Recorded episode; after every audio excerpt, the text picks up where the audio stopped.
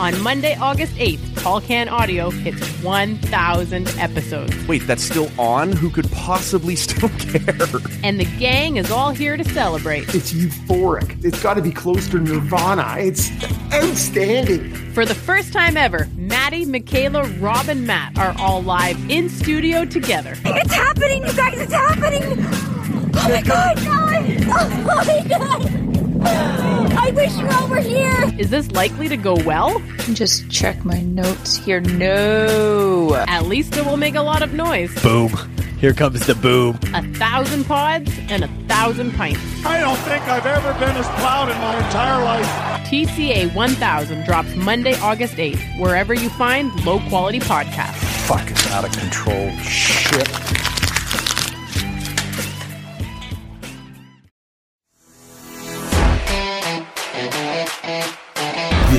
Is Tall Can Audio. We're not here to take part.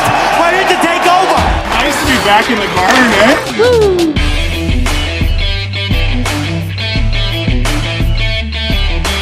Hello and welcome to Tall Can Audio. I am Michaela. He is Matt. You can find us on Twitter and Instagram at Tall Can Audio, Facebook.com for those of you who still use Facebook at fa- Facebook.com slash Tall Can Audio. Uh, Matt, how are you doing today? I'm all right. Um, I'm like you, fading off of the Facebook or uh, falling away from it, or uh, essentially, when we first started the the podcast years ago, I tried to do all kinds of stuff on our Facebook page, and it just was like when you start to figure out how Facebook organizes things, and like we have, I don't know, at the time when we first started, let's say we had like 50 followers to the page, and they would be like, um, they'd show your stuff to like 10 of them, and then they'd say to boost your post so it gets to all of your followers, you know, seven ninety nine or three ninety nine. Yeah, or give us whatever. money. right? And I'm like, but I understood that as a promotion, right? People who don't follow your page when it's like an ad or a commercial or a promoted tweet or these sorts of things, I understood how that worked. These people have already said we want to see this, and you're still going to charge me for that. So I immediately stopped putting like any effort at all. Sorry to those of you who find our stuff on Facebook. I, I mean no disrespect to anybody who still uses Facebook. I, I kid, I swear. It's just, yeah, I I ever Bro. since our, all of our parents got there, I just had to get off. had to get That's out it. there. Like I still have a page, but I'm on it less and less and less and less. Um, and same with the at, at this point because we have software that like blasts everything out to Twitter and Instagram and Facebook and whatever. I still post our shows there and stuff, and our Instagram posts automatically go there. But I immediately stopped putting any work at all into the Facebook page when I realized that they were going to pay or force me to pay them to reach an audience that had already said we want to hear from this page. I was like, garbage. Just was yeah, screw you, Zuckerberg. facebook.com slash Tall Can Audio if that's where you're still Yeah, for those of you who are there, we are still there. You can check us out there now that we've sold it so well. Um, Matt, uh, the most important question of the day, obviously, mhm. is is what beer are you drinking today? so this um i've had a bit of a day. Nothing terrible right? Nothing but you're just kind of at the end of it like ugh, right? Like Yep. and uh, you know we we're supposed to do the beer thing here. This would have been one of those shows where maybe i would normally skip it and bring the uh, the bacardi straight in here. Didn't want to do that. Wanted to stick with the beer and so as part of the uh, beyond the pale order that i did a couple weeks ago there was a 9.3% double imperial coffee stout i said you know what Woo. that'll work That'll work for what I'm looking for here. Uh, this is called the Dark and Roasty. And um, people who know Beyond the Pale know their uh, traditional stout, which is called the Darkness. And it's a very nice stout. Uh, they have something else in their lineup called the Darkerness, which I've actually never tried before. This is the Darkerness with uh, infused with some sort of uh, coffee something, right? Like it's a coffee stout. It's I don't I don't know how they do this. I'm not a brewery guy. I'm just a guy who drinks their stuff, right? I don't know how Yeah, they do it. Absolutely. So it's a double imperial, double infused coffee stout, and uh, they say in the description here, um, like I said, nine point three percent, but it is supposed to taste like a boozy cold brew. So uh, I don't know if you're one of those people who does the cold coffees and stuff over the summer. I'm not really a coffee guy unless it's in my beer. So uh, that's what they're going for here is the uh, the boozy cold brew. So, uh, like I said, that's called the Dark and Roasty from Beyond the Pale. It was in one of these uh, big boy 700 milliliter bottles at 9.3%. I saw that standing at the back of the fridge and went, that's what I need today. That is what I'm looking for today. What about you? There you go. Uh, so, so to answer your question, I am I am a iced coffee person, but only in the summer and only rarely. Like I'll get it, you know, maybe once a week for a couple weeks, and then I'm good. But it's got to be. I like the cold nitro brew. Yeah, Oh, okay. Yeah. That's some good stuff from Nice. Equator Coffee out here in Almonte. Shout out to Equator. uh, so today, no, that didn't have the sound effect I, Ah. I was hoping for. Anyway, I know this is tall can audio. I'm drinking out of a bottle today. All right. Um, I'm going with the Big Wave Golden Ale from Kona Brewing Company, which is in Hawaii. Hawaii, for sure. Yeah, of all places, and uh, it's it is a craft brewery. Like I've I've started drinking this. I think I picked it up at the LCBO last summer one day. I, I was just you know every now and then there, most beer comes in cans nowadays, but every now and then I'm like I just want to drink beer out of a bottle. Right.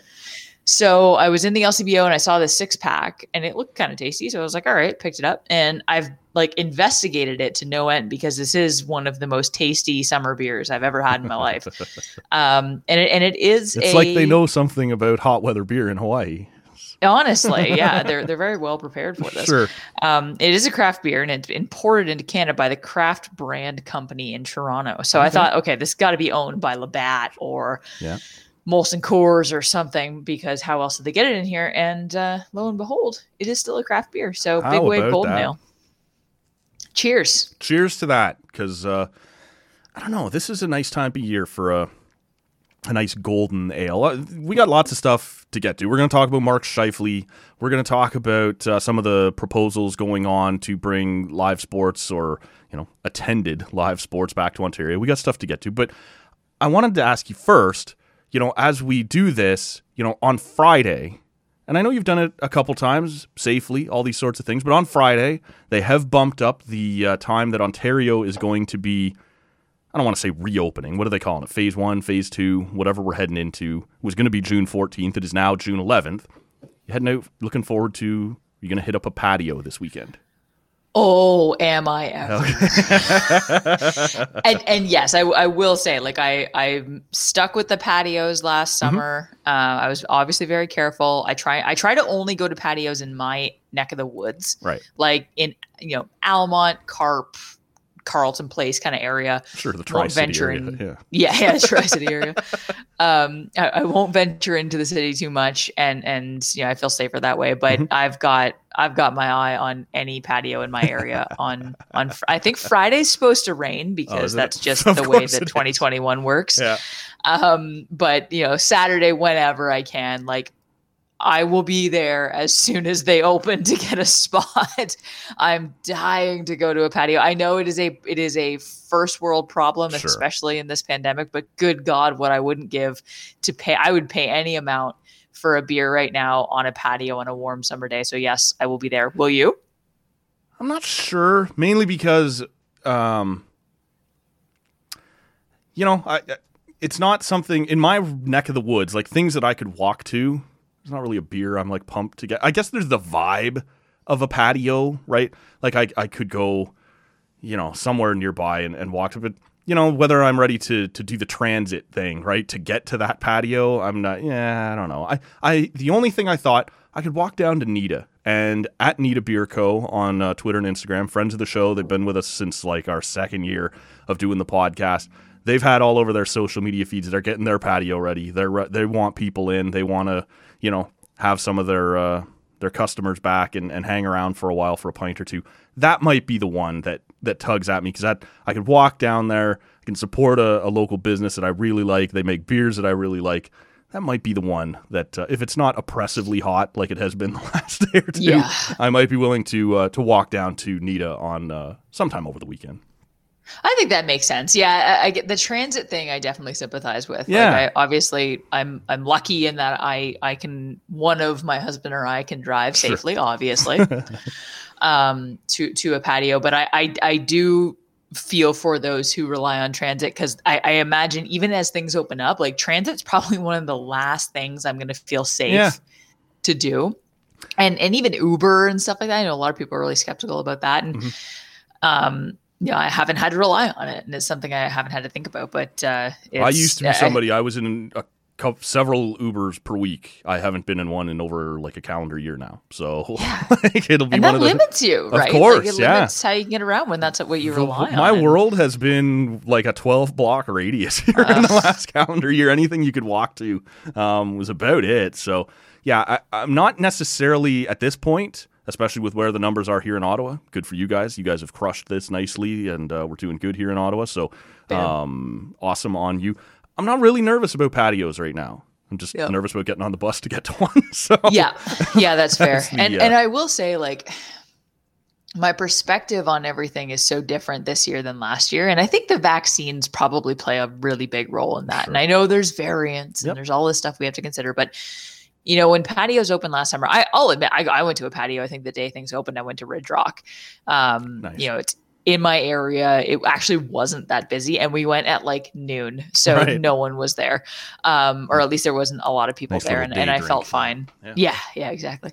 Um but i w- you know we limited how much we went to patios and we didn't we didn't patio hop. If we went to a patio that was the patio we went to that week and and that was it and we were still very cautious and, and very concerned and obviously i'm still very cautious but i think because of the vaccine and maybe just because it's a year later and like everybody i'm exhausted yeah, yeah. with this i'm like just get me to a patio like i'm i'm i'm less i don't want to say i'm less cautious i'm less concerned right like Yep. I, I feel like we've been in this for long enough to know what's what feels safe and what doesn't Yep. and last year nothing felt safe No, you were still kind of traumatized a little bit, right? So- yeah So exactly we may touch on that uh, a little bit again when we get to talking about the opening of some of these venues. But the other question I wanted to ask before we dive into any of the uh, the topics that you know we'd actually agreed upon, what was the feedback like coming out of episode one of She's Got Game on the TSN radio network last weekend? I uh, I checked it out. You were completely right. You were not overselling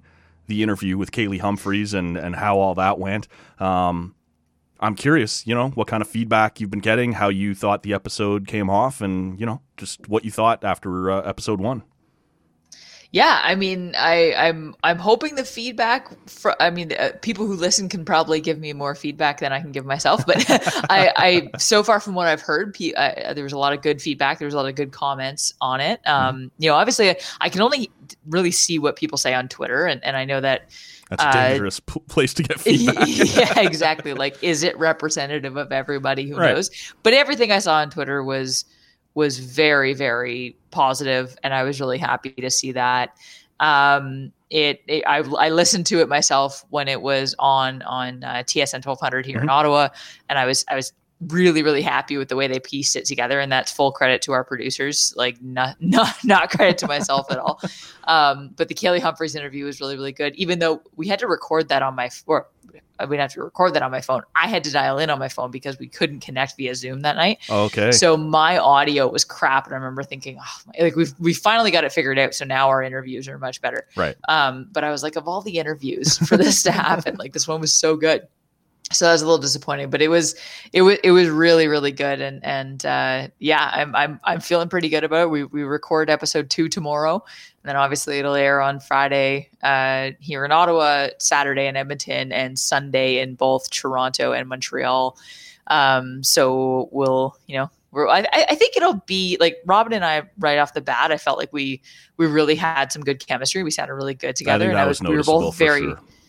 Yeah, we were both very pleased with that. And that's like considering we can't see each other. Mhm. We're connected via Zoom. And this is really the first time we have formally worked together. So I think that's only going to get better as we go forward, as Right. we develop more chemistry and get to know each other a bit better and kind of get a groove. Yep. So to be like, I was so pleased. I think we were both very pleased with the way it sounded. And for it to be like that, you know, in episode one, I think is a good sign. So, you know, like we're gonna learn along the way and and and all that. But yeah, so far so good. I think. Are you able to give TCA listeners any sort of sneak peek into episode two? I sure am. All right. Episode two will feature our interview with Natalie Spooner. Oh, nice. Of Team Canada, Yeah. women's national hockey team, um, which you know this one's really interesting because we, you know, women's hockey's been in the news quite a bit in the last few weeks with the world champion. We talked about on this episode on this this show with the world championships being canceled or postponed and Right. then not having a date. then finally having a, a, date and then finally having a location and all of that stuff. So it was at the time when we talked to her, it was kind of in the height of all that. And it was a bit of a whirlwind. So it was good to to hear from her and hear her perspective and um, you know, just talk to her about how the the pandemic impacted her because you know the pandemic has impacted all athletes for sure, but female athletes in particular have been hit hard mm-hmm. um, because when, you know when, when you have less, I guess, foundation to fall upon, right? You know, you fall further. Oh yeah. Right. And and unfortunately that's that's the reality for a lot of female athletes and and women's hockey in particular. I think, you know, there's a whole ESPN Emily Kaplan uh, did a great article on ESPN about the impact of of the pandemic on women's hockey in particular and how it just sent them back years. Right. So it was, you know, it, it, it's it's been a tough year for them. There's obviously more positive news now, but it was it was a really good interview. She's she's always so great to talk to. She's such a she's got a future in broadcasting for sure when she's done with this whole hockey thing. Yeah, that whole thing. you know, the whole winning gold medals and you know, being one, being of, the one of the best in the world, in the world right? when she's done with that, yeah, you know, I'm sure she'll be really good on on air.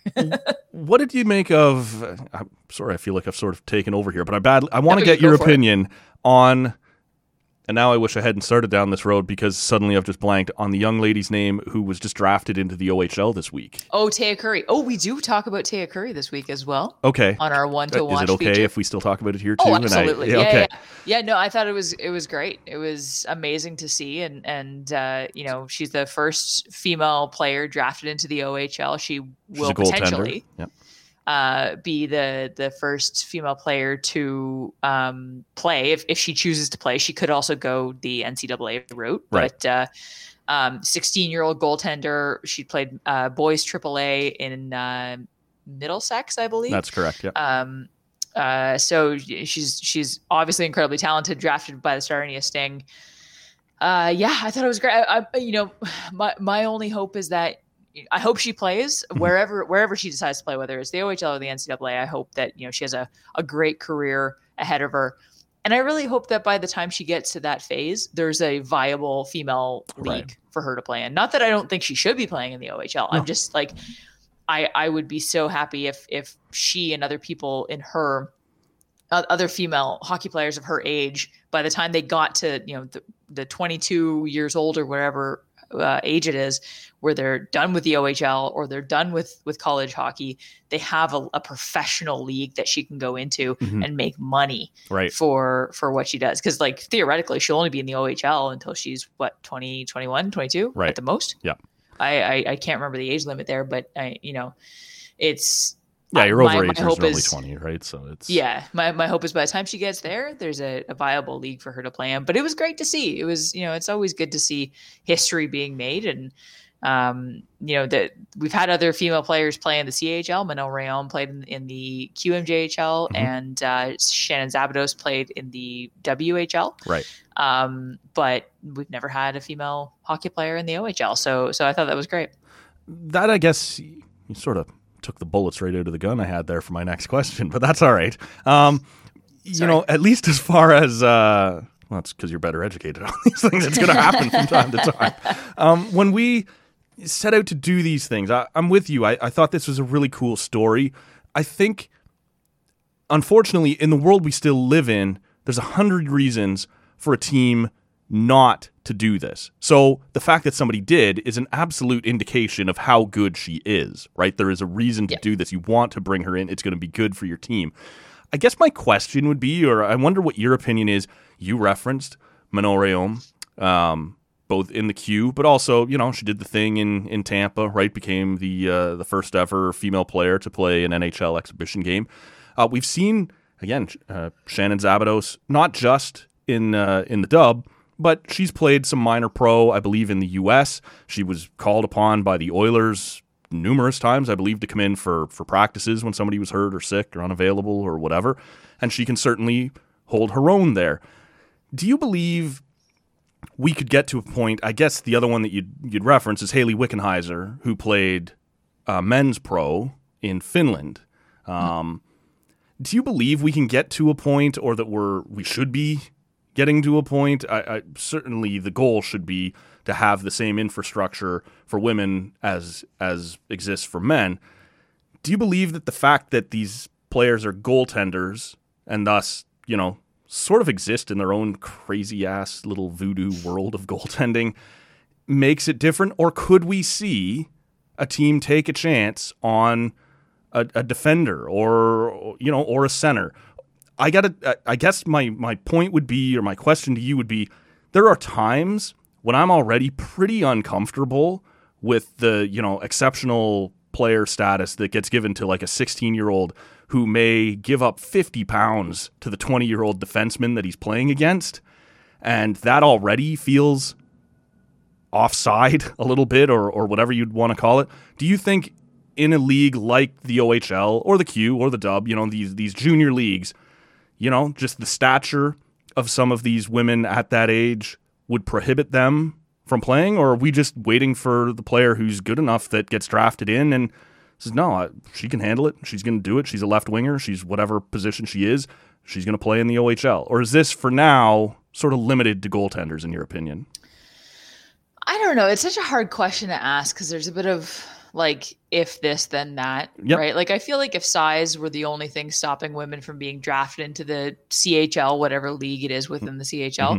if size were the only factor preventing that we probably would have seen it happen already right right because there have been female hockey players who are probably at you know jillian apps for example is is i think she stands at like I'll have to Google how, how tall she is, but she's she's a, a taller girl. No, you're right. Yeah. Right. Yep. And if size were the only thing stopping women from being drafted, it probably would have happened at least okay. occasionally. Mm-hmm. Um, I I agree that the ultimate goal should always be to get a league for these the women to play in. Yeah. yeah. And and and and even the dub like, dub the dub even if it if it's not a women's league at the OHL level, I mean, I think we we need something equivalent to it, mm-hmm. right? Like a developmental league that feeds into whatever professional women's league is inevitably, hopefully, God willing, developed sometime soon. Sure. Yes. Um, you know, having a league that feeds into that is very important. Does it have to model the OHL? Because I, I, personally, I think the CHL has several flaws that I would oh, not oh, yeah. necessarily want this to just do it again. To model after. Right? Like, yeah. But you know, th- there's a lot they do right in terms of attracting fans mm-hmm. and, and um, you know, building building a fan base and a culture around what should again should be teams that don't make much money. Right.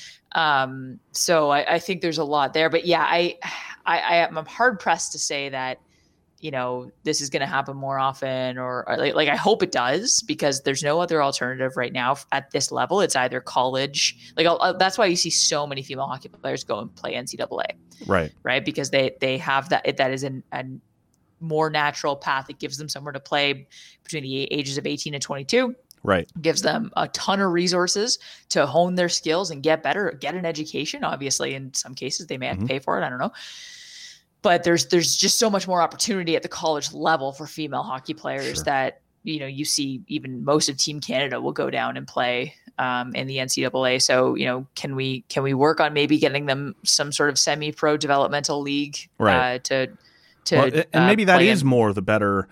You know, because it's already awkward to watch a 210 pound, 20 year old defenseman blast a 17 year old, five foot six Mitch Marner, right? Mm-hmm. Do I really want to see the same thing happen to a five foot five, you know, 135 pound.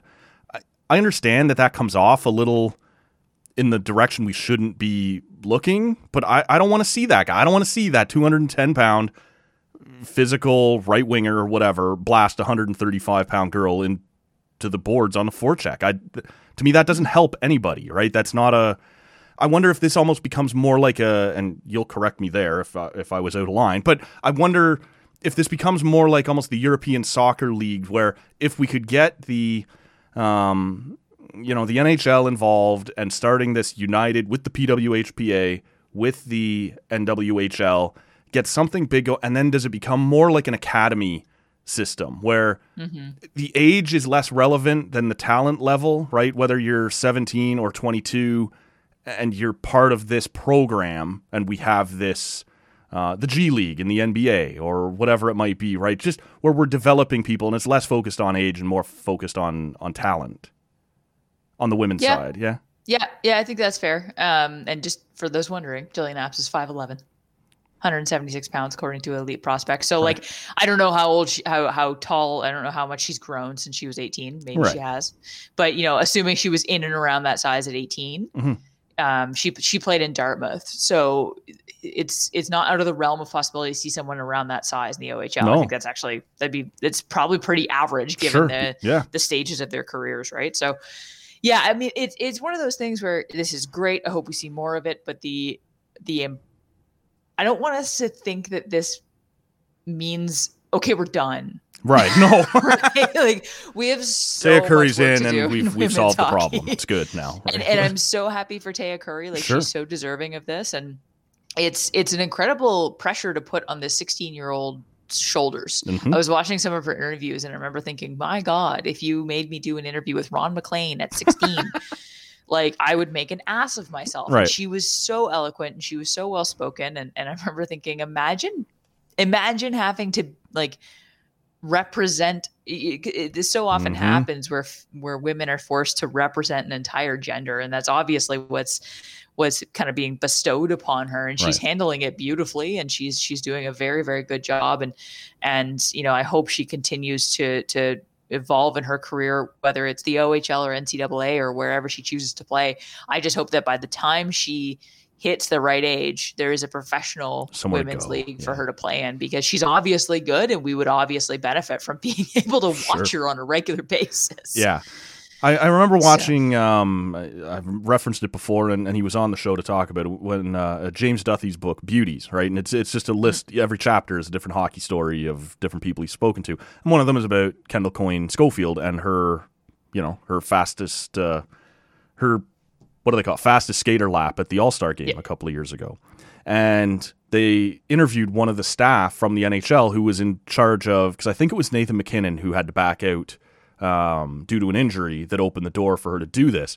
And uh, actually, I remember laughing. She said the the only souvenir she got the whole weekend intentionally, she went to the gift shop and bought a a jersey of Nathan MacKinnon who had opened the door by being. But one of the concerns that this staff had had from the NHL, and I'm I'm blanking on his name, was if she falls, if it doesn't go well, there is a huge portion of the population that will go, "See, told you, girls can't play." Whereas if Mikko Rantanen falls, no one's going, "Finns Oh, can't yeah. skate, Finns can't play." It's just a bad run, and so you are putting this pressure on these people, even if it's unintentional, to go, "Yeah, you now represent this whole thing." And you know, good luck to you. Mm-hmm. You, Hope it goes you see well. it every time, like every time a, a, a woman is hired in a management position. Like, uh you know, we've watched, we've been waiting for Becky Hammon to finally get hired as a head coach in the in the NBA. Mhm. And you know, like, hopefully it'll happen soon. It will happen eventually. I believe that. But coaches get fired, Yep. right? Coach, Oh, yeah. uh, coaches are hired to be fired. Yep. But you know goddamn well that as soon as she is hired and whenever First she mistake. is fired from that team, Yep. It will be because she's a woman, Women don't not know. because Yep. she's just in a position that has a high turnover rate. Right.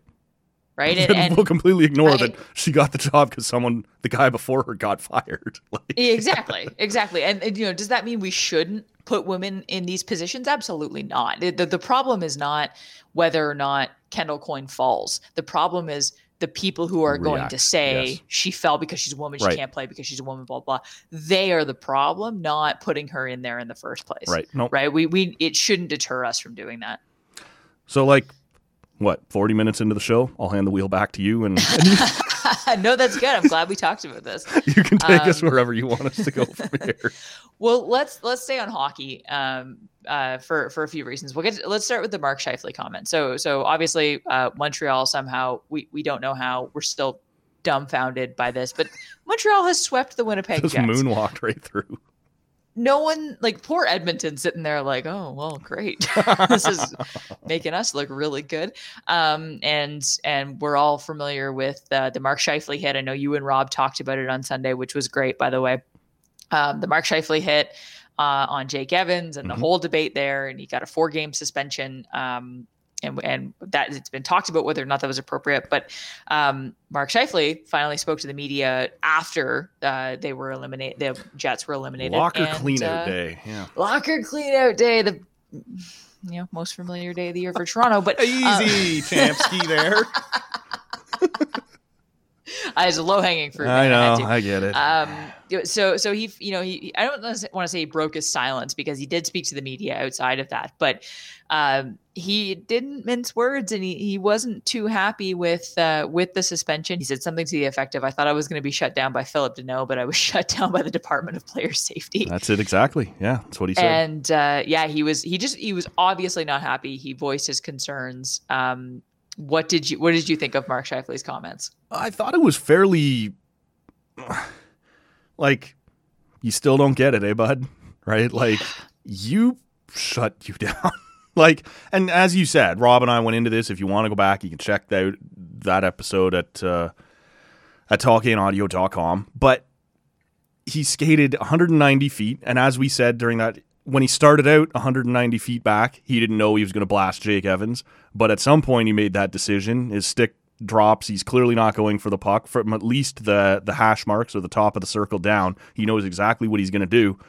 The Department of Player Safety did not shut you down. You made a terrible decision, blew somebody up at a ho- in a horrible, uh, horribly vulnerable spot, and you apparently have decided that that was the Department of Player Safety's um, mistake instead of yours. Um, I thought it was snarky more than clever. Like I, I think he was going for insightful or clever or whatever. He just came off as kind of a whiny asshole. Like I, I don't know. Like to me, that's that's all I took away from it. Uh, it, it just somebody who hasn't learned anything based on it. Yeah. And if that's what this is supposed to be about, if if we're supposed to be you know, punishing players so that it becomes a deterrent and you learn a lesson. That clearly did not happen here. Now, I guess one of the things you'd say is typically Mark Scheifele is not historically a dirty player.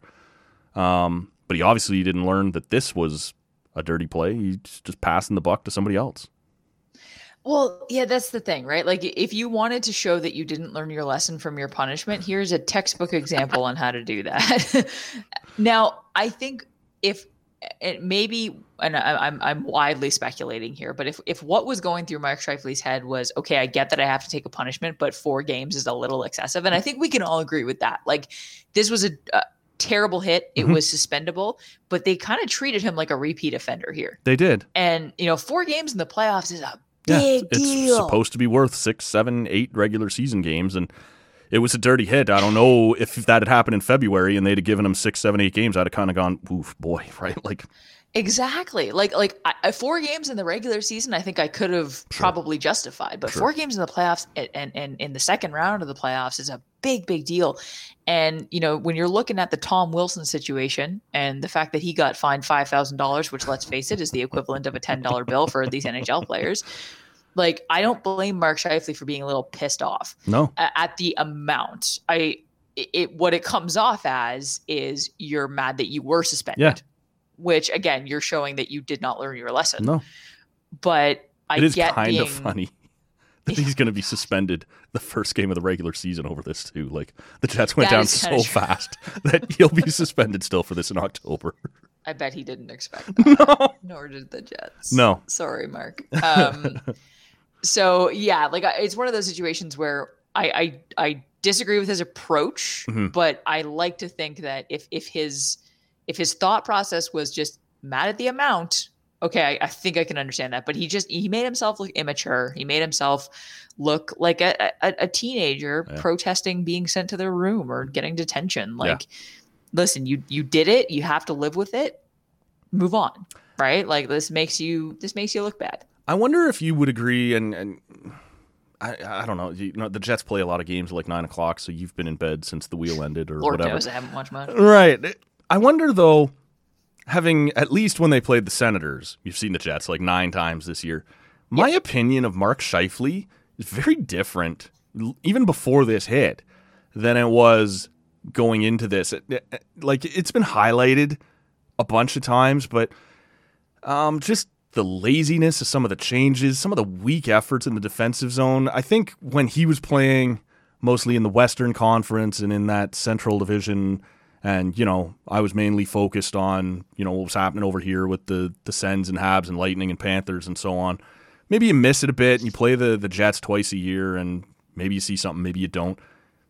I don't know. My opinion of that guy, even before this hit, has totally changed this year in terms of him being a leader that you build around or a number one center.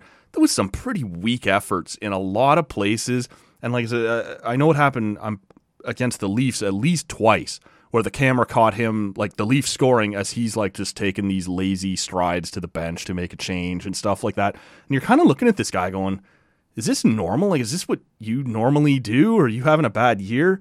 I don't know did you feel any different about the Jets and and Scheifele having seen them, you know, nine times this year as opposed to you know the kind of passing once or twice in a normal regular season? That's a good point. I probably inadvertently watched more Jets hockey than yeah. I ever have because I, I really focused on the North Division. We all like did. even if the Sens weren't playing, yeah, yeah, like that's that's what I was watching. So I've probably watched more Jets hockey regardless of the time, probably the earlier games, mm-hmm. um, than I ever have before. And, and I, I've noticed, and I, I think I've also heard a number of people talk about the fact that they are probably one of the most dynamic offensive mm-hmm. teams. It's the other way, honestly, on the other side of the puck, and in particular, their forward core, right on the other side of the puck. Like we get atrocious. it, that's a weak defense, but your forwards are not helping at all. No, no, and and Mar- and Mark Scheifele, I think, is you know he's he's a leader on that team. I think it trickles you know it trickles mm-hmm. down from leadership, and he's certainly it's obvious at times that he's certainly guilty of this. And, yeah. and but I, I I also think that this is just I don't know if this is their like uh, their their style of play, like what they're going for. Like, let's just not try defensively. As a Leaf fan who has seen you. that strategy for years and years and years until this year, it's not a great it, way to go. it doesn't help when you've got Connor Hellebuyck behind you, right? And you can, and, and you know, he'll he make a, clean up your mistakes for the most part. Exactly. Yeah. So, so what motivation do you have to back check right. when you know your goalie is probably going to be making that save? So, mm-hmm. I mean, I, again, that's that I, I don't know enough about Mark Scheifele's play. You're right. That's previous anecdotal. to this yeah. year. Yep. Um, you know, is is this a in the words of Steve Dangle, is this a a, a, feature or a bug? Right. Right. Is is this this year because you know Connor Hellebuyck was playing so well, or is this just his style of play? So, yeah, I, I did notice that too, though. Very very indicative of their style. We do. Uh, Down goes Brown does a nice job of keeping track of this, and I believe if I have this correctly, he calls it the ultimate loser is still alive. It's still a possibility. And that is where in the first round, you get swept by a team that gets swept by a team that gets swept in the third round who gets swept in the Stanley Cup final. So oh, the Oilers, luckily the Leafs, when they lost to the Habs, lost in seven. So you're not the yep. ultimate loser. You're just a bunch yeah, of big losers. Uh, but the Oilers lose in four to the Jets. The Jets lose in four to the Habs. The Habs are going to get either the Avs or the Golden Knights, and man, what a comeback for the Golden Knights on uh, on Tuesday night uh, to go up three to two heading home. If the Golden Knights, and I don't think this would shock anybody, although I don't know what to expect out of the Habs anymore. Maybe you have an opinion on that. The Golden Knights, it wouldn't shock me if they swept the Habs, and then they're probably staring down the winner at of uh, Tampa versus Boston and whatever. And I don't expect a Stanley Cup final sweep for anybody, but the ultimate loser is still a, is still a possibility this year. It is still alive. Oh, Edmonton. I am so sorry. It's if it's not the Leafs, it's the Oilers. There there are two teams. I know like I'm a Sens fan, so save your jokes, I get it. But there are two teams in this country that just do not know how to lose normally. No when they lose, it's got to be spectacular. We're going to make a scene. spectacular. it is historic. Yes. It is a travesty. It is everything. And yep. I gotta say, I'm real happy I'm not one of those fans because it's fun to watch. Um, I, I, now I kind of hope this plays out. This sounds really fun for me because we almost never get it. Fan. I think the last one. I think. Uh, now yeah, I'm questioning right. myself. That's... I think it was '96. The Avalanche swept Panthers, and I think they had swept. Uh, I believe it. I think '96 might have been the last time. And down goes Brown. Um, if you're not following their him, you're doing hockey Twitter wrong. But uh, also, I think he posted something about this on the Athletic or whatever. But it's the ultimate loser is a thing that we almost never get to see, and uh, it is alive still this year, at least after two rounds. So something to keep an eye on it is alive and well and very much a possibility. um, but on on the Canadiens Mhm. and and what the hell is going on with this? Yeah, w- like when when when during Game Seven uh, between Toronto and Montreal, I thought During what now? must Sorry, be. I've blocked some some of these things out. Oh, this so in the first round. Let me refresh your memory. Please don't. Uh, during the Game Seven that shall not be named. right. Um, I remember thinking Winnipeg must be watching this game and licking Yes. their chops. Like they are not scared of either of No. these teams, and why would you be? And this is this is what I don't get about Montreal. We all talk about the New York Islanders and Mhm. how they play this unassuming, albeit boring style of hockey that it's like a boa constrictor that just slowly wraps around you and squeezes the life out of you before you even know it. Right. Montreal kind of does that too, right? Like they're such a they're such a good checking team that they just absolutely shut down any offensive possibility of hope that their opponent has. But they're not a very flashy offensive team. No. They just capitalize on the opportunities that are given to them. Price is having a very Carey Price Mhm. level of playoff. Like he's he's become that goalie that's kind of unassuming in the regular season. Yeah. He's a The good money goalie, goalie, I think they call him. yeah. right? Shows up in the And playoffs. then the- Jesus, the playoffs start and he's a brick wall. Yeah. Now, and but again, he's also not getting super high danger chances. That's right. Yeah. And I don't have the underlying numbers in front of me, but just I'm just going on eye test alone. Mhm. It just feels like every shot given to Carey Price is, is a wiffle ball that he's able to just scoop right out of the air. Like Right. easy save. He's made some good saves. But his team is also playing in such a way that like he doesn't have to make those spectacular saves. He's not hung out to dry. Um No.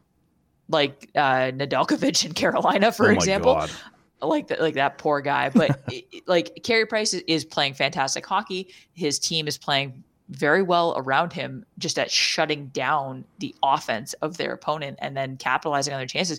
And it's one of those things that you you can't really notice it. Mhm. you can't really explain it because it's not like oh well you know Montreal's doing well because uh Brendan Gallagher is having a really good playoffs. No they're all just doing their job Yeah, and at the risk of of name dropping here a little bit, I was trading a couple of emails on Tuesday uh, with friend of the show Ray Ferraro, and uh, Ooh, yeah, I know. excuse me do you need any help with Yeah. that name you just? I have dislocated my shoulder, patting myself on the back here.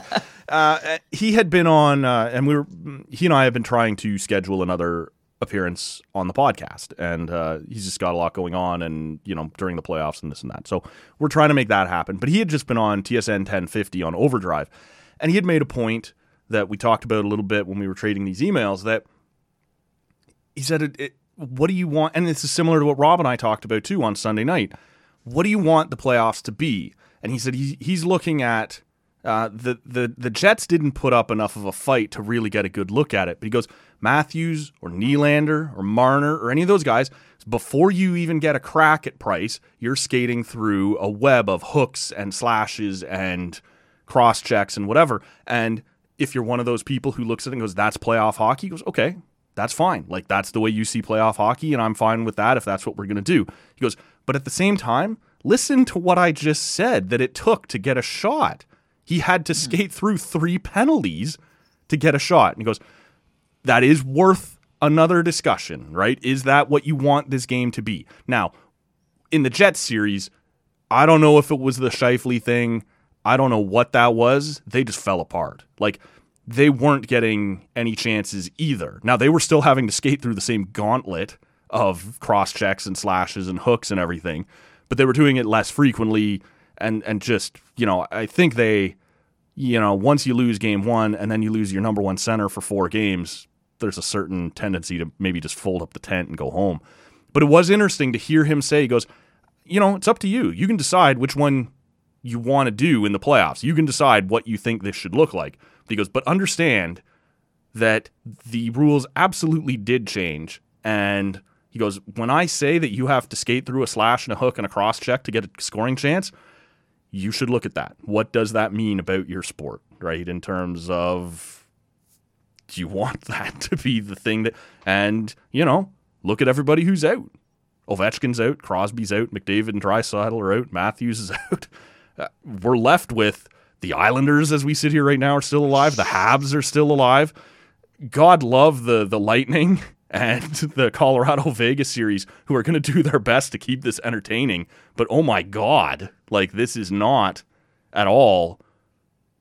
I, I don't know if you want to go as far as the NBA and catering to your stars, but the idea that Connor McDavid did not draw a single penalty in a four game sweep to the Jets is insanity. That's the best player in the world who was harassed for four straight games, and the refs went, yeah, it's fine. And that's eight straight games, Yes. playoff games, that he has not drawn a penalty. Insanity. Like, that's not okay. No. I can find one on okay at every shift that guy plays. I can find an infraction against him. Like, and and and this this is the thing and and we you know we could probably draw the six degrees of separation clearly back to the Tim Peel situation but you know the NHL made it very clear that oh we don't do makeup calls and well this is kind of what has happened as a result yep. right you've you've got this mishmash of some refs actually you know completely putting the whistles away and not doing makeup calls Mhm. or being so afraid to make a call that they're not they're, they're they're not doing those makeup calls inadvertently. Right. and then you've got some refs you know calling the quote unquote calling the game as they see it. And, and we've got vast differences between the number of penalties each team gets. You saw Brind'Amour make comments about that uh, in regards to the Carolina Hurricanes. Yes. like what do you want? Which which do you want here? Because obviously refs don't know what to do now. And and make no mistake we are going to see those makeup calls happen because people are well aware of the mcdavid situation Mhm. and someone should have to answer for that Yep. and i guarantee you we're going to see some some makeup calls next season but you know uh, you and rob talked about this on the last episode 17 of the 18 highest paid Mhm. players in the nhl are not currently in the playoffs Right. Carey Price being being the highest paid player, and Mm-hmm. and and what that means is the vast majority of your superstars and the most entertaining players on the ice are not in the They're playoffs. doing what you and I are doing. Sitting back on the couch and watching from home. exactly, and and how do you sell? You think ESPN's going to be okay with no. that? TNT is not in love with what they're seeing right now. Give No, this Islanders and- versus Habs conference final pass, right? Like, if if we see any, I mean, I'm, I'm really excited about the ESPN and, T, and TNT deals. I think Mm-hmm. it's going to be great for the sport, and I think part of that is because you are looking at two networks that know how to sell superstars, and have and that will flex in against their sports. leags, right? And go, no, Yep. this sucks, right? Like, Yeah, they're gonna they're gonna focus on the superstars. They're Yep. gonna force the league because money talks. Mhm. They're gonna force the league to actually start promoting its superstars properly. Like it, it- instead of instead of McDavid and and Matthews potentially Mm-hmm. in the second round, we're with all due respect to the Habs and Jets, we watched a four game got Weber versus the Habs Pionk. Jets. Yeah, yay. like what do you freaking do? yeah. Gallagher versus Ehlers. Yep. Again, no disrespect to those two players No. but you are not the superstars that we pay money to see that that fringe fans more importantly Yeah. are going to watch Right. they don't care about us they know they're already going to get us, us, yeah. we watched that whole friggin' series that was i have had more entertaining conversations in libraries Honest to God, libraries.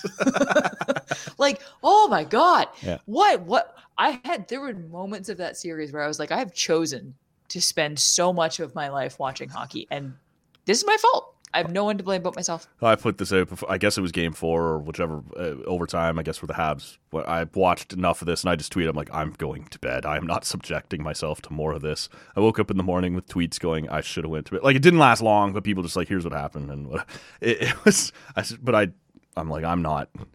That was a terrible, terrible series, and uh. I, I will ask your opinion. As are, are we seeing the Habs have a great I don't even, I guess two weeks because really their first week of the playoffs wasn't great. Are we seeing them have a great two weeks, or like, do you see this team even making the playoffs next year when we're back in the Atlantic with the Lightning, the Panthers, the Leafs, the the Bruins, the, and Yeah. you know the oncoming Sens, who I keep reading on the Twitter would have won the North this year had they gotten in, uh, which they did not, um, which should mean something. it- I mean, listen, I'm a Sens fan, but you have to get in to win. Right. And they did not. And you they went like 1 and 11 or 1 11 That's and it. 1. Everybody keeps like saying if there had been 10 more games ago, there were 10 more games and you lost them Or in one January, right? Like, Yeah. whatever it was. Do you think this is the Habs?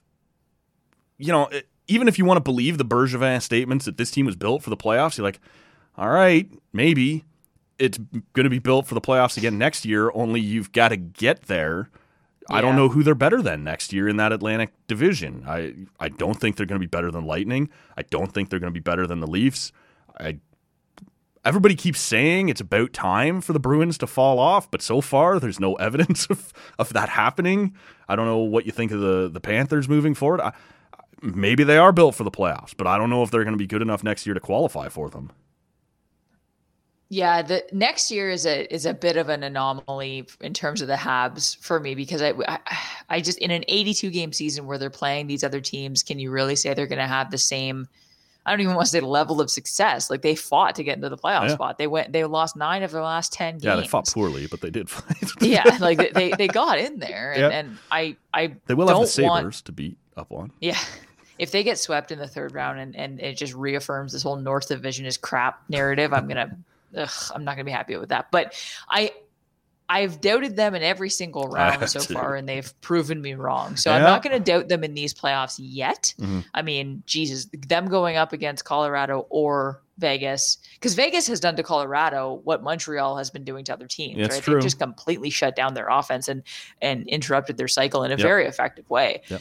And Colorado is one of the best teams in the league at that. So, you know, theoretically, could Montreal do that to, to them if, if they're and they end up forcing a game seven and getting through this? Who knows? But I think next year is an entirely different discussion because it's it's just such a different season. You've got 82 games instead of you know would they have made the playoffs this year if it was an 82 game season? And I get that that's kind of an irrelevant conversation, but when you're looking one, at yeah. an, an an an 82 game season coming up, then yeah, you have to ask those questions. Mhm. And the way this team is built now, I just how do you make that argument? Like, uh, you know, that that um, I get that they've got a lot of young stars with Caufield and and Kotkaniemi and and Suzuki, and they've been they've been playing really well. Yep. But they were benched for game one, Yeah. so like. Bergevin can sit there and all day and say, "Oh yeah, this team is built for the playoffs." But like, yeah, the half the reason that they're succeeding are pieces that your coach tried to sit out. like, What uh, do you think that the support of the CN Tower will help push the Montreal Canadiens oh, over I'm the top? glad you brought it up. I'm glad you brought it up because I was just about to. Oh, this is this is the gift. That, this this is the gift that keeps on giving. The Toronto Maple Leafs, for anybody who does not cheer for them, are the gift that keeps on giving.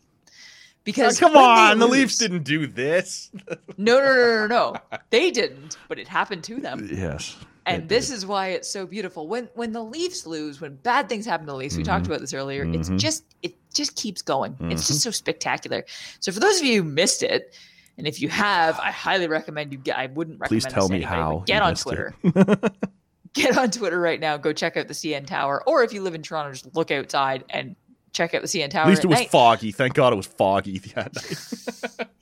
They have lit up the CN Tower in red, white, and blue for Les Canadiens, who are now Canada's team, apparently, as they head into the playoffs, showing their support for the Canadians.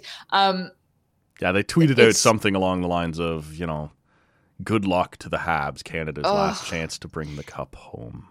what do you think happened here? Because John Tory today tweeted, like, I don't know what happened with the CN Tower, but the Toronto sign is, is blue and white, and it will remain that way, and, and we will not light it up in Canadians night, colors. right? So clearly, this wasn't a city of Toronto decision. But who? So, so someone in the CN Tower management team. I never, I've never thought about them in my life, and I am right now. Suddenly they're getting a lot of attention. Multiple people approved this because I don't imagine you Yeah. light up the CN Tower based on one person's recommendation.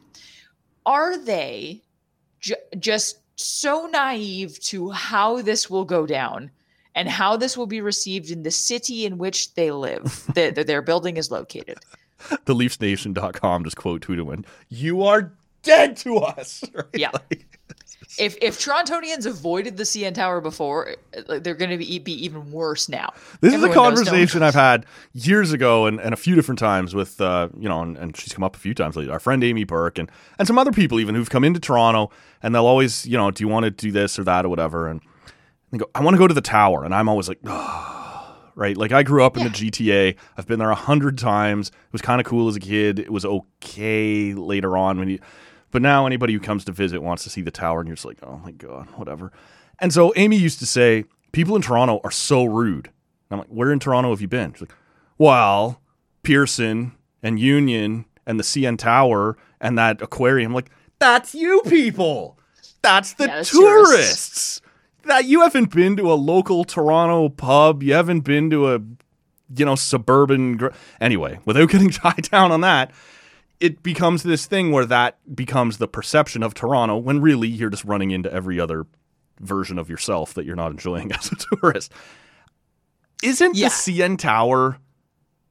I don't believe it's a city of Toronto run deal. I believe this is a national landmark that probably has PR ties to a bunch of. Yeah. Honestly, when I watched it, when I saw the tweet, I was just like, "Oh God, you're gonna get just roasted for this."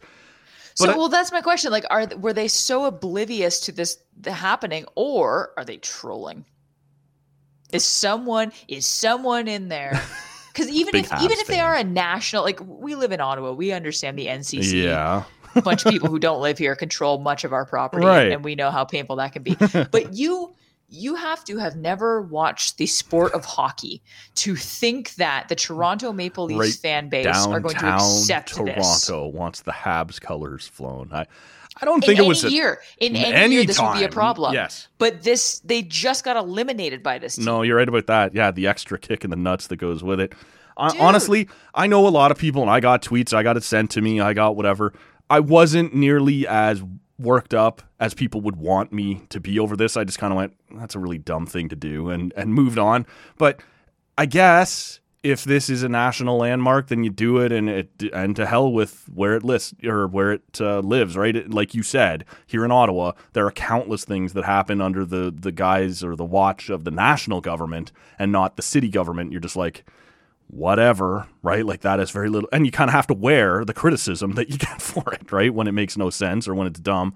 So yeah, I don't think this is an open troll job as much as just being completely unnecessary. And a big part of it is I've railed for years against this idea that the last Canadian team standing should be the one that we all cheer for. And you and I have talked about that before that you somehow managed to sell your soul to the Canucks in 2011 or whatever it was. But I I loudly cheered for the Oilers and Flames in 2006. And I don't know if it was because uh, sorry, 2006 and 2004 I guess was the Flames. I don't know if it was because they were the last Canadian team left standing. That probably had something to do with it.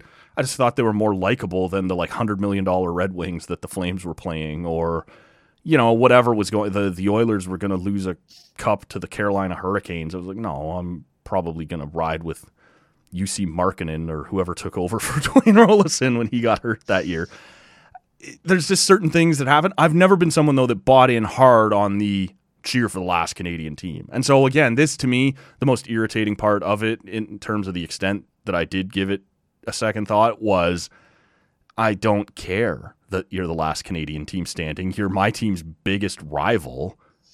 Get lost, right? And, and so yeah, it's irritating to see it in downtown Toronto, but I think it's just one of those things that happens because you're supposed to be a national landmark more than a you know, a local the, the Toronto sign that John Tory is talking about is it's a little lackluster, right? It's not exactly this giant landmark that people commit to You're to. not Amsterdam. No, like this is staying blue and white. Like, yeah, is it great? Right? Like, Yeah, still leaf people go to logos see. at the Eaton Center too, right? Like, can't wait. it's I find it funny, and I and I get like I'm not even. I lived in Toronto for a year, and even I could tell you that's ten years ago, and even I could tell you that no one goes to the CN Tower. No. and I like I went there like uh, like a, a year and a half ago was the last time I was I was in Toronto for a you know staying with my friends, and, and we went down to Maple Leaf Square so I could buy a, a Raptors T-shirt right. because couldn't find one online. That was the last time I even remotely suggested we go to the CN Tower because even I know that you don't do that. No. But the thing that's funny is you may not go to the CN Tower, but you can see it from pretty Oh much anywhere yeah. in the city. Oh no. You look out the window and there it is, blue et rouge, right in your Oh, fucking face. I've got friends who live um, just just west of downtown. They have a beautiful view of the CN Tower from their balcony, and I texted them and I said, "Go outside right now." Yeah. Honest to God, They didn't like me. No. Yeah, you're the troll Listen, more than the tower. It's so inconsequential and like really not a big deal, but it was just funny. yeah. Like, no, I it was get it. Just funny, and and you know, uh, you and Rob talked about this on Sunday. I thought it was kind of funny. Like Rob and I are, are the devil and angel sitting on your shoulders in terms of Sens fans. Like he just wants the worst Yes. to happen to the and revels in their in their failure. And I'm not gonna lie, he is part of the voice in my head. Of course. because there's part of me that's like, yeah, absolutely. Yes. As as compassionate as I try to be, mainly because I want to keep my home life happy. I there's just certain things that you can't resist laughing at. No. And like I, I and I get that part of it. Like when this Oh my happened, I'm like, all right. But this is so far down the list of kicks in the nuts that I've That's taken over the years that I'm just like, whatever, right? I get that everyone else is going to laugh and that this is going to be a big deal for Habs fans and Sens fans who want to give me shit. And that this doesn't even register on the. I looked at it and I went, that's stupid and you're going to hear about it, right? But that, that was the extent of it for me. I'm, I'm still suffering enough from previous traumas that this one can't even register on the Richter scale. like, Oh, trust me, that trauma doesn't go away. As speaking to someone who lived through the early 2000 Ottawa Senators, Oh, that good. stays with you. It will never leave you. great. Um, speaking of uh, decisions made at a national level, I guess is the segue we're going to go with for this one. Mm-hmm. Sure. Uh, this we finally got some insight as to what a potential return to play could look like for the CFL. As uh, Dave Naylor tweeted uh, yesterday, which was June 8th, uh, a committee representing seven Ontario pro teams, MLSE's four, the Jays, the Ticats, and the Redblacks, submitted a proposal last week seeking up to 35% of stadium capacity open for Ontario's stage two reopening and up to 100% for stage three. Stage two could be as early as July 2nd, stage three could be as early as July 23rd. So, what that means is here in Ottawa, there's a potential for thir- a 35% capacity at TD Place to be allowed as of July 2nd and 100% capacity to be allowed as of July 23rd. And right now, we know there's a potential that the CFL could come back in August. What did you make of that, Matthew? Uh, oh, Matthew, wow. Um, It's getting real here. yeah, seriously. I feel like my mom's calling me out. what did you do to your sister, Matthew? Um, you know what it was like. I, I, I so I guess we're calling what we're doing this Friday stage one, right? We're, we're okay. I didn't have a problem with what they talked about for stage two for outdoor venues, right? So Ivor, uh, I guess what is it, Tim Hortons Field now down in Hamilton, not Ivor Wynne. Yeah. Uh, TD Place in Ottawa and uh, BMO in Toronto. I got no problem at all right now with 35% in those outdoor buildings. To me, that's fine. Um, when you start to talk about what this is going to look like after that and, and stage three, stage three would move automatically from 35% to 100%. I got a problem with them putting dates on that, right? And they're starting to talk. That could be. I know they're not swearing to it, but that could be as early as July. What do you say? Twenty third, twenty fourth. Uh, July 23rd. Yeah, I, I think I think we need to pump the brakes a little bit, and I, I don't know what the C like. I, it doesn't surprise me at all that the CFL franchises would be saying, yeah, by the twenty third, which is two weeks before we start our regular season, we'd like to be at hundred percent. That doesn't shock me. We've heard over and over and over they need substantial crowds for this to be worthwhile. We're not there yet, and I guess my biggest concern or complaint or whatever you'd want to call it would be for months now, everyone has been telling us keep an eye on Britain. They did this vaccination thing the way we did, right? With get everyone, get as many people as you can with their first dose and push back the second dose if you have to to make sure that, that thing happens. And for a long time, that was really successful. And everything you were watching was like, that's supposed to be us three, four weeks from now. And you're watching and you're watching, it's going down and down and down, and they're going to reopen this and they're going to have this and that. And then all of a sudden, like a week or two ago, it went bang, and they're they're on fire again. And they got the variants, and, and I know they're here. They haven't yet quite exploded. It doesn't necessarily mean it'll be the exact same thing here. Sorry, but I have a real problem with looking past anything more than like a week or two from now, right? Yeah. Uh, and that's my biggest concern with it. The other thing I would take notice of or, or think that maybe we should touch on, and, and certainly I want to get your opinion on, on what I just said there, but the Jays at the Dome, is that an outdoor venue once you open the roof? scientifically, and I don't know, I'm not being snarky, I don't know. Once you open the roof, is that equivalent to being BMO or Tim Hortons Field or TD Place or whatever you want to call it, right? I don't know if they're getting substantial enough um, circulation, whatever, for 35% at the dome. That's just a big concrete convertible, right? I, I, you can call it whatever you want, you can proceed however you want. To me, it's a different vibe. And if you decide that with the roof open, you can do 35% in there or 100% apparently a month later, what happens when it rains? The Jays Yeah. need to be subject to the same thing that any other major league team would be, where either that game gets called, right? It's rained out, or if you know beforehand that you're going to play that game in the rain with the roof closed, no fans, refund your tickets, whatever it's going to be. To me, the dome. Rain, uh, they'd be concerned about a cloud in the sky. Yes. we've seen we've seen them not open it for worse.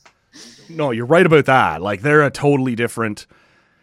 To me, those three CFL venues outside, I'm not very concerned. Right, I think that's going to be okay. I, I I have questions about the Sky Dome. I don't have answers. I'm not saying you can't do it. I have questions. Yeah. What that and I like. assume that since the Jays are a part of this, there must be some sort of contingency plan Mm-hmm.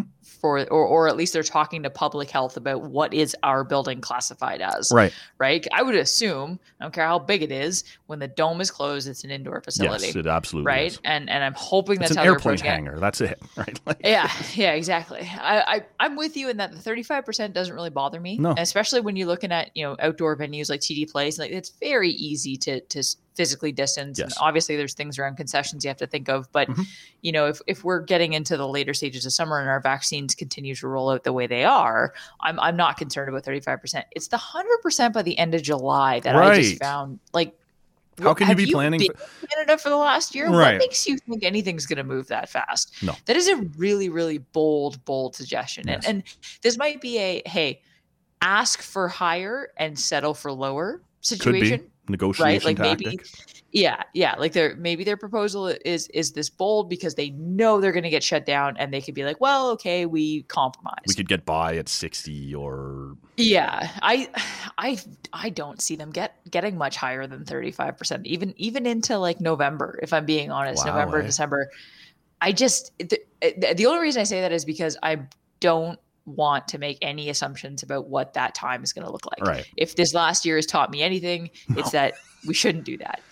And I we talked I about just- this on the show, and I'm sorry to interrupt you, but last spring, you know, they came out with, and, and even Ford and his simple whatever, his message was there is no calendar, there's a roadmap. And I mm-hmm. thought that was a really good way of describing what we're about to do here. Now, that was a year ago and whatever, but you can't set dates because you just don't know. You can set a map. When we get here, we can do this. When we get to that, we can do this. Stop telling me July 3rd and July 23rd and then the season. You don't know. Like I said, and that's that's why I brought up the Britain thing, right? That was supposed to be our path.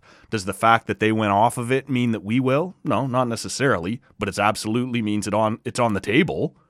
Right? So Yeah. that's the part that freaks me out a little bit, right? Like I think you could do if you told me tomorrow the Redblacks are going to play a home game with the numbers where they are here in Ontario right now with 35% capacity in an outdoor venue, I'd be comfortable with that. If you told me it was going to be 100%, I'm I think you have a problem. I I think that's not a good idea. So yeah.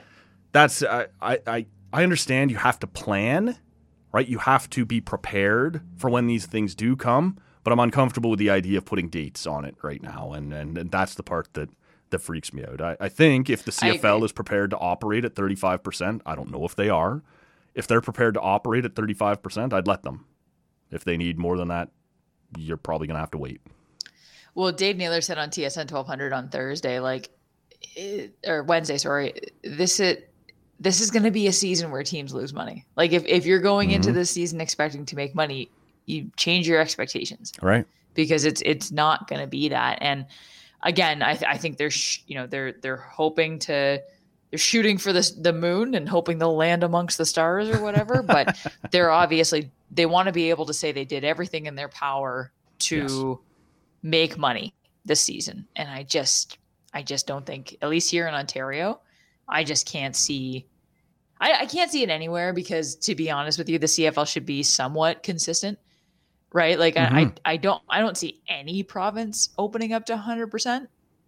But uh, again, I'm I'm only here. In wow, Ontario, so I can't really. Saskatchewan and Alberta have both said, "Well, we're ready to go 100 percent tomorrow." But is that the example you want to follow?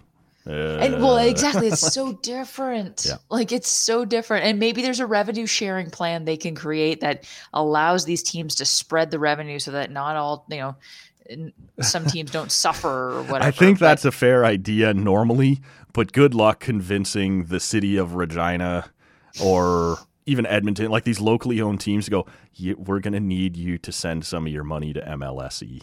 like, good luck with that yeah, that's message, true. right? Like, that's very, very true. All that is to say, like the thirty-five percent doesn't bother me. Nope. Hundred percent, I think, is unrealistic. Yep. I can't see it happening, and it also makes me nervous. Yeah. And yeah, that's. I, I hope that we are able to watch CFL football me live too. this year. Yes. That's that's all I can hope for. Uh, one more thing I know you wanted to hit on, uh, not sports related, mm-hmm. musical related. Mm-hmm. Um, and I'll, I'll let you tee it up because you're the, the Tragically Hip fan. But the Junos took place over the weekend, and the Tragically Hip made a performance. Tell me about that performance, Matt. Uh, I'm a little, a little rattled here by the suggestion that you may not be a Tragically Hip fan. I, I am not the big Tragically Hip fan. You are the big Tragically Hip fan. I uh, like them. All right. I'll I'll take that. I'll I'll accept that. This was this was cool. This was um you know they were going to receive like a a lifetime achievement kind of award. And it's funny when you go way back into the history of the tragically hip when they got started in the late 80s and the early 90s and they started to make it big. Um, and I read a book and it's awesome. If you're a tragically hip fan at all, it's called The Never Ending Light by Michael Barclay, and he covered in great detail. You'd almost call it a beef with the Junos, that they were just like almost in this kind of like punk rock sense, like we don't care about being recognized by the establishment, man, right? And and these sorts of things that went on. It was never quite that lamely put, but just you know, we appreciate the support, but we're not coming, right? Like we're going to tour, we're going to keep working, and and so then the people who vote and the members of of you know the Juno committees kind of go, well, then screw you a little bit. So there's almost a bit of a back and forth there in terms of not really getting along. And the hip was never really that interested. And, and there is a story in the book about them sitting in one of their hotels on tour watching the Juno Awards and seeing some of these, in their opinion, lame acts and bands that were winning. And when someone would get up in front of the the microphone on their TV screen in the hotel, they would take turns like throwing their popcorn or whatever, trying to hit that person right in the face on their TV screen. Um, as you get older, as we all do, you mature a little bit, you view these things a little bit differently, and the Junos want to honor the tragically hip, and they want, like most bands would, they want them to perform. The hip hasn't really done much of that since Gord's passing, and they they've kind of held fast on this idea that you know we're a band, we're a group, we don't really want to do this without Gord. And Rob and I have talked, both hip fans, you know, a few times, and I've thought about this a lot. What are you comfortable with as a fan, even? What do you want to do? What do you want to see? And there was only ever two names that I ever came up with. Uh, one was Sam Roberts, who dozens of times the Sam Roberts band was welcomed inside the Hips circle and allowed to open. And they were one of the very few bands that didn't get hipped off stage, right? If you've ever been to a hip concert, at some point the crowd gets restless with the opening act and so hip, hip, hip, hip. Sam Roberts never really got that. They were allowed to do their thing. The hip audience kind of embraced them. So Sam Roberts' band was kind of a you know, a natural choice. Could you do something like that for one off here and there? Could Sam Roberts fill in just because you knew they were friendly? The other one, in my opinion, was Dallas Green, whose voice is nothing like Gord's. He's never really recorded anything like the hip. But again, this iconic Canadian artist who's been around with the band a little bit. Could you maybe see him being the guy to front the band um, for one or two songs for a special performance. You'd never probably see a tour again, but that was another name that I came up with. And when this Yeah, came, they recorded something together too. Th- that's they? right. Th- There's a song called "The Sleeping Sickness," which is an awesome song, and it's Gord Downie uh, playing with City and Colour, and it's a fantastic song. Um, so again, that relationship sort of exists. You sort of keep it in the family. Maybe something like that could happen. When this comes out that they want to do it, um, and they announce at the beginning that Feist is going to front the band. And I thought it was fascinating. And again, only because I've read this book recently do I go, you know, that, that makes some sense, right? I could see that. Feist was one of, and this is one of the problems with the band that they admit themselves, both in the documentary, long time running, and in the book, that early on in their run, the Hips audience was not welcoming to women. It was an angry, drunk group of of men um, that didn't make women feel particularly welcome. And when they did their tours, uh, another roadside attraction and uh, things like that, f- bands fronted by women or female individual acts, Gord would defend to the death. Right? He would he would say to them afterwards, "That's our shitty audience. You don't deserve that sort of thing." I loved your performance. I'm glad you were here. A lot of um, a lot of that sort of stuff went into this decision. Feist had been friends with the band for a while. Feist had done some solo work with Gord a couple of times. And while most of us, because of the way the radio works up here, only know Feist for that one, two, three. yep. yeah, that's what we know Feist as. But she's been making the rounds across this country for a long time. And Gord really liked her work, was friend like she was friends with the whole band for a long time. And they considered her very much, not just an opening act, not just whatever, but somebody who was a friend of the band. And so this was incredible that when I when I saw the selection, I was like, I don't know. As as one of those hip fans, I was I don't know if I want to see, even if it was even my my own thoughts or whatever, Sam Roberts or or Dallas Green. Even then, I wasn't sure if I wanted to see anyone else front the band or if you just go, that's it. That's how it goes sometimes, and maybe it's over. When they announced Feist, I kind of went, that's really interesting. I wonder what that's going to look like. And I didn't know if it'd be multiple songs. I didn't know if there'd be something new, uh, what it might look like. And so at the Grammys on Sunday, the 6th uh, of June, they performed It's a Good Life If You Don't Weaken. And she was fantastic. I didn't know, it had nothing to do with her. I just didn't know if I was ready to see the band fronted by somebody else, right? She was terrific. And that whole song, you have to kind of dig through the lyrics a little bit. That whole song is about friendship. And so while that sounds a little lame, it fit perfectly. If we're going to let mm-hmm. somebody else do this, we want a friend of the band. We want somebody Gord would approve of and be comfortable with that he would actually like to see do this.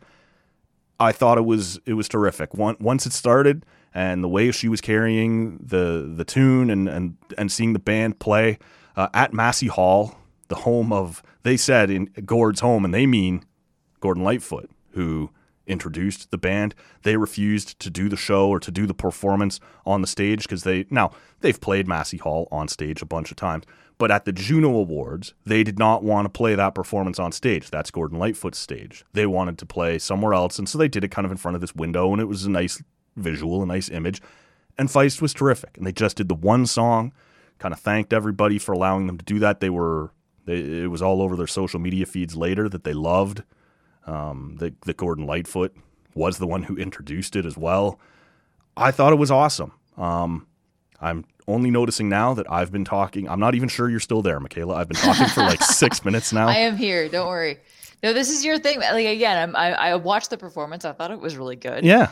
But I don't have the background knowledge that you just kind of bestowed upon us, um, and the context that that helps in this in this situation. Obviously, there was a lot of pressure on what I assume was the was this the first performance since Gord far died with I a different lead singer? Yeah. yeah.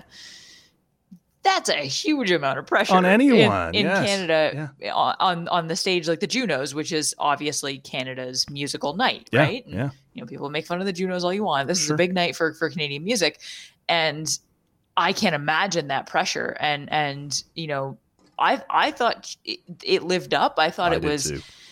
there. There was nothing I could pick apart with it. And again, I'm not a massive fan, Right. but I'm familiar enough with the hips music to know. Okay, this was this was really freaking good. The band seemed to be vibing. Yes. So they were obviously happy with it. And I think if you're a Gord Downie fan, if you're a Tragically Hip fan, you know, there's there's never going to be someone who's going to live up to Gord Downie. Nope. But like I think this was as good as it gets without him. Yeah, and Right? that's And- it. it was just. uh, I'll be honest with you. When it came on, I was just like, please, please, please don't suck. And I wasn't even necessarily meaning that towards Feist. It was just, I don't want, you know, some. I, I- don't want it tainted. I don't want to go like, oh no, right? Like I, I wish they hadn't done that.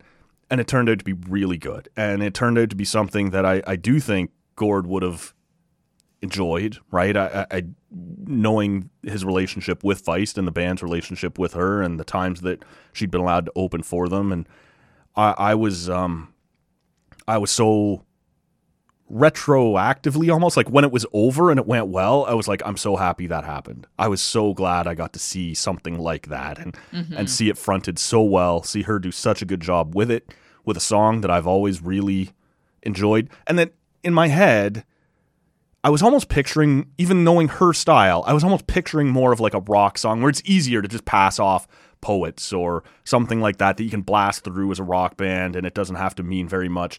And when they went with that song, I was like, this fits perfectly with what they're trying to do right now, but it's going to be a challenge and I hope this goes well. And when it, I almost wasn't happy until it was over. And I was like, that was awesome. I'm so glad that happened. I was glad I got to see that.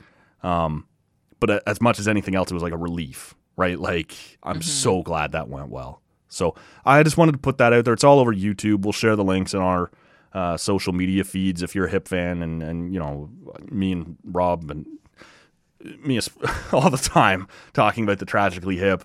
Um, you know, if you're a hip fan at all, this is a performance. If you missed it, I know not everybody watches the Junos. I don't watch the Junos every year. That's okay.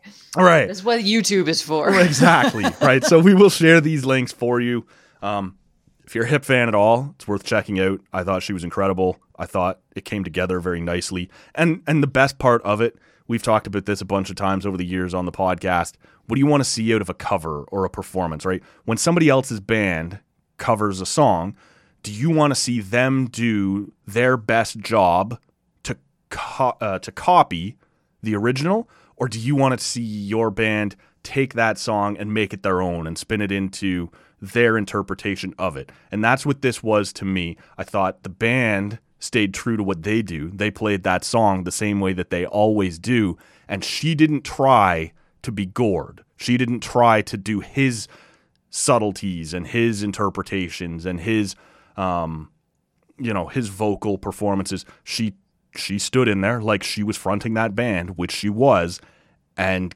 gave her interpretation of it vocally lyrically and i thought it was it was tremendous the band did their thing she took it made it her own vocal performance rather than trying to be gord it was awesome. I i was so happy with it. I was so glad i got to see it. I thought it was uh, you know as a tragically hip fan that that's a gift right? That's something you stow away Yeah. and go that was awesome.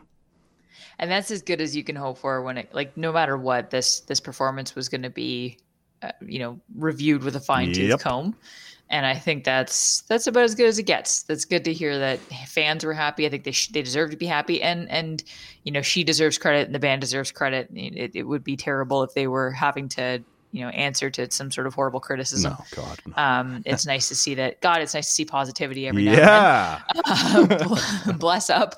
And uh and- and with that i think that's kind of the perfect place to to wrap things up. Let's end things on a positive note shall we Yeah, we so rarely get to do that. I think that's a good idea. all right let's do it so thank you so much for listening to this wonderfully positive podcast it's all rainbows and butterflies all the time uh, you can find us on Twitter and Instagram at Tall Can Audio, Facebook.com slash Tall Can Audio. You can find me on Twitter at Schreids, S C H R E I D S, and you can find my craft beer takes and photos at Craft in the Capital on Instagram. We will see you next time on Tall Can Audio. She's got game. TSN Radio this weekend color of the night. And all the smoking one light gives way to shaking movements improvisational scales a forest of spring speakers that where we will get with the time.